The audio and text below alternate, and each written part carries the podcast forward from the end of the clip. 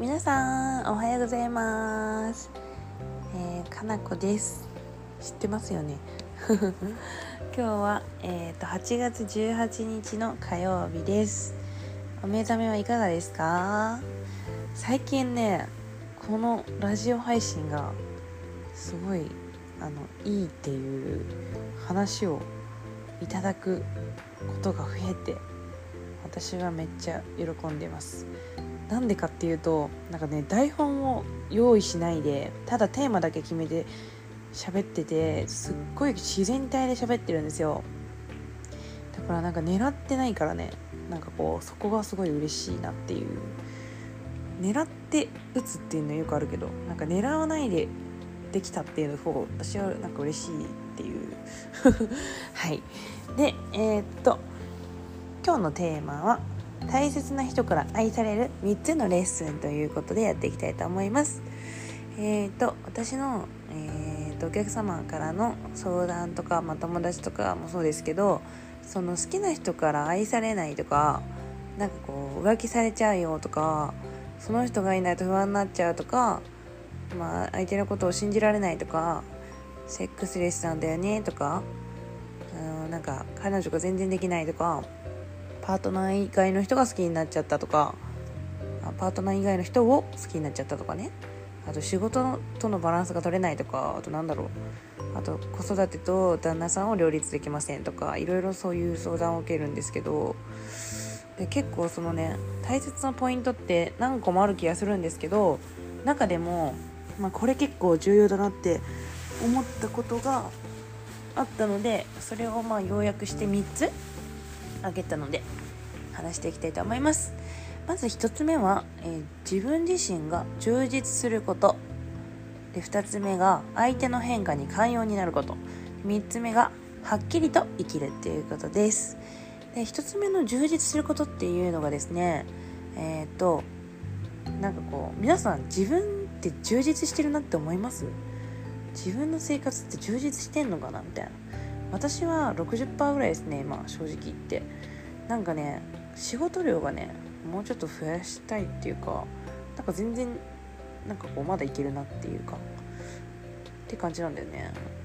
私にセッションやってほしい人連絡してくださいね。喜んで引き受けます。って言ったらこの前さ一気にセッションの申し込み入っちゃってさちょっと困った。まあ今ならまだまだ大丈夫です。1回ね3ヶ月待ちとかあったからね一時期。そうそうそうそれで充実度を測るわけなんですよ。でどうやって自分の充実してるかどうかっていうのが分かるかっていうと、まあ、数値化できると思うんですけど自分の中で。えっとまあキャパシティの中でどのくらいその何ていうの？一日に何に何にこうエネルギー注いでるかっていうのを分配していくというかね。それを理解するんですよ。例えば、えー、健康のこと。あと、まあ、恋人のこととか。あとはなんだろう趣味、まあ、ゲームとか。あとインスタとか。テレビとか、まあ、あの仕事とか勉強とか何にどれくらいエネルギー使ってんのかなっていうのを時間とかその、まあ、なんていうの熱量とかでもいいので、えー、っと分けてほしいんですよその配分を。でその配分でもしねあなたが自分の大事な人とか好きな人とかなんかこうなんかこう好きになってほしい相手とかのことをめっちゃ考えちゃってたらそれは愛され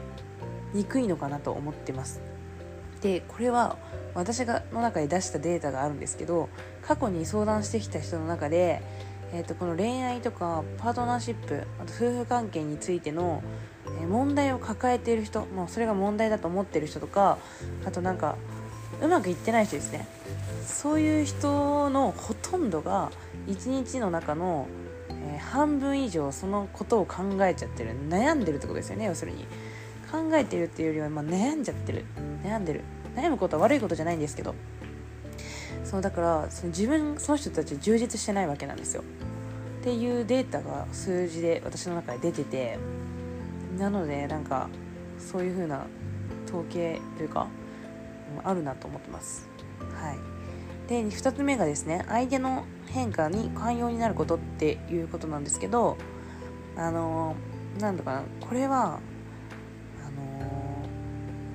うわやばい虫きた。うわすいません。うわ虫が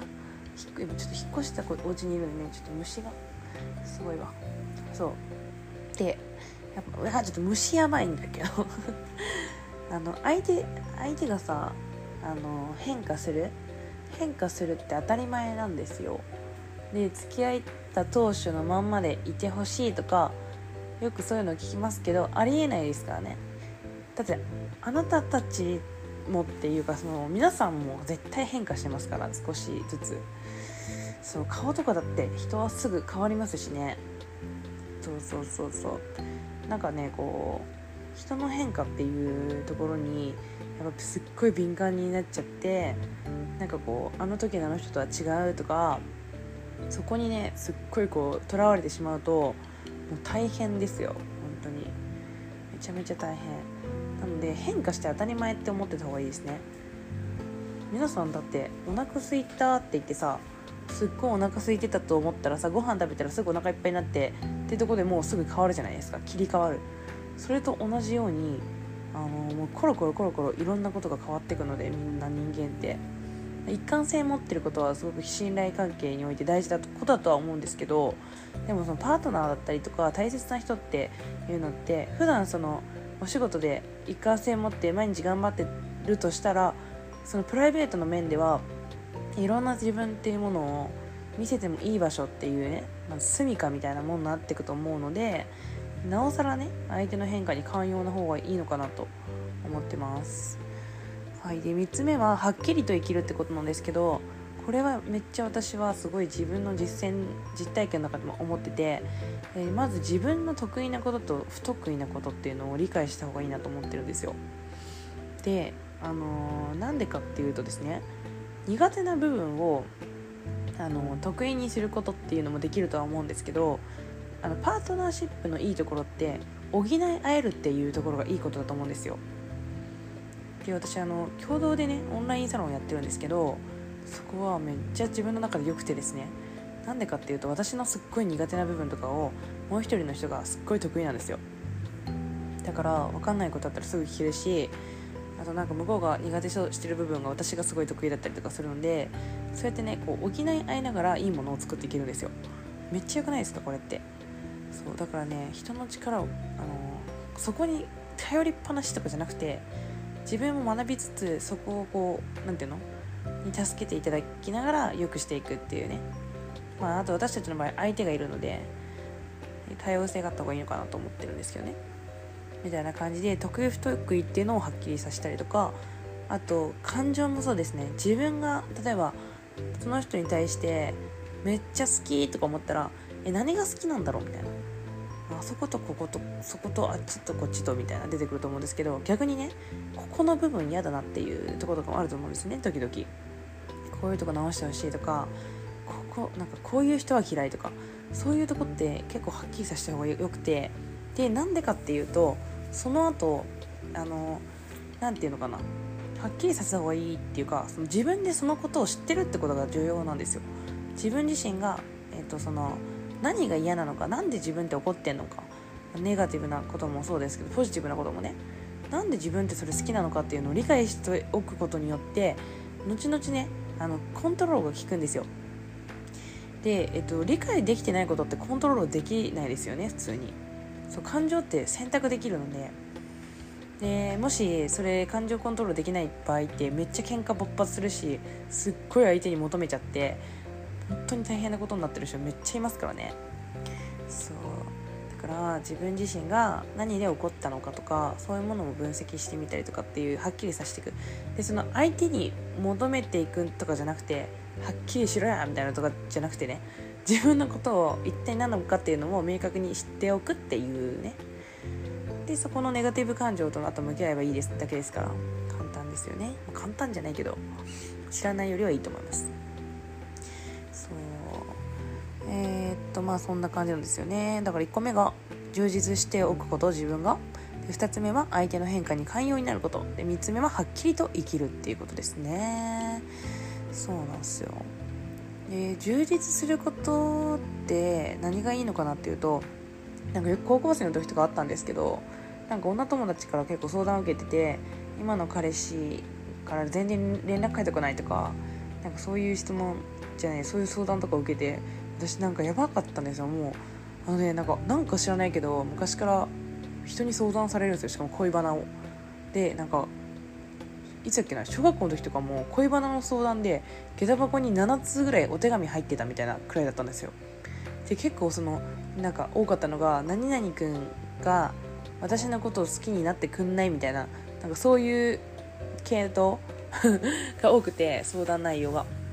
で私はそのなんか相談されることによってあそういう風な思いって人はあるんだなってことで気づくわけじゃないですか。なんかこう誰かが言ってて初めて自分がなるほどって思うみたいなねでそこがで私初めて意識していろんな人たちを見るようになったりなんかお兄ちゃん3人いるからお兄ちゃんたちに恋バナいろいろ聞いてみたりとか自分が付き合った彼氏の中で自分の思ったことを感じてみたりとかってしてたんですけどでなんかその相手から連絡が返ってこないとかっていうテーマってなんかこうまあよくその何ていうの誰もが通るような道なのかなと思ってるんですよ。多くの人たちが、まあ、そういうことない人もいるかもしれないですけどね中には。でえっとなんかその時に私思うのがあのなんかこう心配してもいいんですけど相手のことを。でも自分がめっちゃ充実していない。生活がその人なくして、まあ、充実できませんみたいな状態が一番良くないと思ってるんですよ。でなんかなんだろうな。相手からしたらさなんか全然充実してない人ってさ魅力ありますかっていうね感じ？なんか魅力あります？なんか充実全然してない人。そのリア充をアピールしろとかじゃなくて、まあ、心の安定感ですよね。自分を自分でご機嫌にできるかっていうか。そうそう。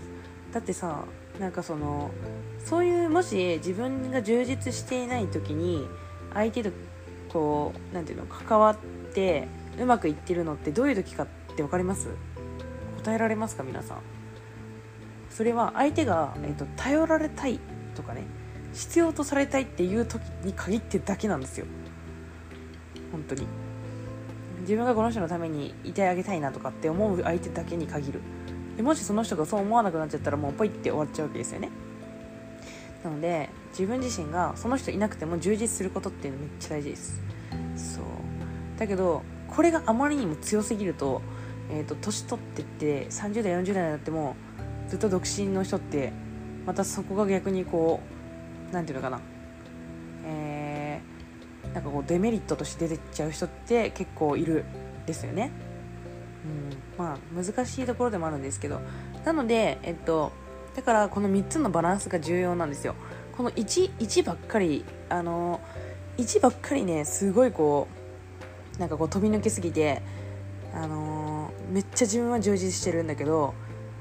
あのー、ななんつうんだろう。その3番目のはっきりと生きるってやつじゃないですか。あれを自分で理解してないとよろしくないわけですよね。例えばさ自分はえー、っとなんだろうな。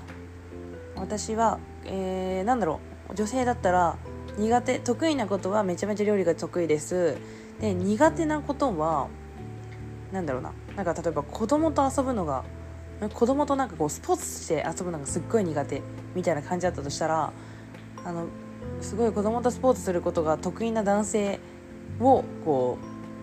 うなんかなんていうの？パートナーにすればいいっていうかなんかね分かります？なんかこう需要と供給みたいな感じで自分のことが苦手苦手なところがあったら人にお願いすればいいんですよね。素直に。であのー、みたいな感じでそうそうそう。でそれなんか何でもかんでも自分でできますよ。ペンペンペンみたいな感じだとちょっと厳しいことになってしまっていくっていう。でそういう感じなのででもなんかなかなかさあれですよね。もうシングルマザーの方とかだったらこう一人でね、まあ、シングルのパパでもいいですけど全部一人でやりこなさなきゃいけないっていう風にさなってっちゃったらさなんかなかなかそれで人に頼るってことはできないと思うんですけどね、まあ、今日のテーマは大切な人から愛される3つのレッスンってことなのでっていうね感じなんですよ。そう。そんな感じですね。であとそのさ 2, 2つ目のさあの相手の変化に寛容になることっていうことなんですけどこれはさあのすごいさ重要だなと思ってこれも。あのなんつうかな。なんかどんなどんな状態でも愛せますか？みたいな。なんか相手の変化相手がこうあるべきでそれだから好きっていうのは私は愛とかじゃないなと思ってるんですよ。でそのだって私も裏アカウントとか見てる人分かると思うんですけど結構そのやっぱテンション高い時とめっちゃ怒ってる時とかいろいろありますからね。なんかこれをさなんかいつも元気じゃなきゃいけないとかいつも一歩後ろに引いてなきゃいけないとかなんかいつもなんかこれ子育てのことは全部やらなきゃいけないとか子供いませんけどなんかこうじゃなきゃいけないみたいな感じで縛られたらめっちゃしんどくないですか？かさショートカットじゃなきゃいけないとかさなんかあのー、ご飯ご飯は必ずなんか毎日あのパンだけ食えとかなんかそういうのってしんどいじゃないですか人間って。こうなんかいろんなことがあるからなんかそういうことを、まあ、理解まではいかなくともそういうこともあるんだなって思っていてくれてるパートナーの方がいいと思うんですよね。っていうそういう感じだと思うんです。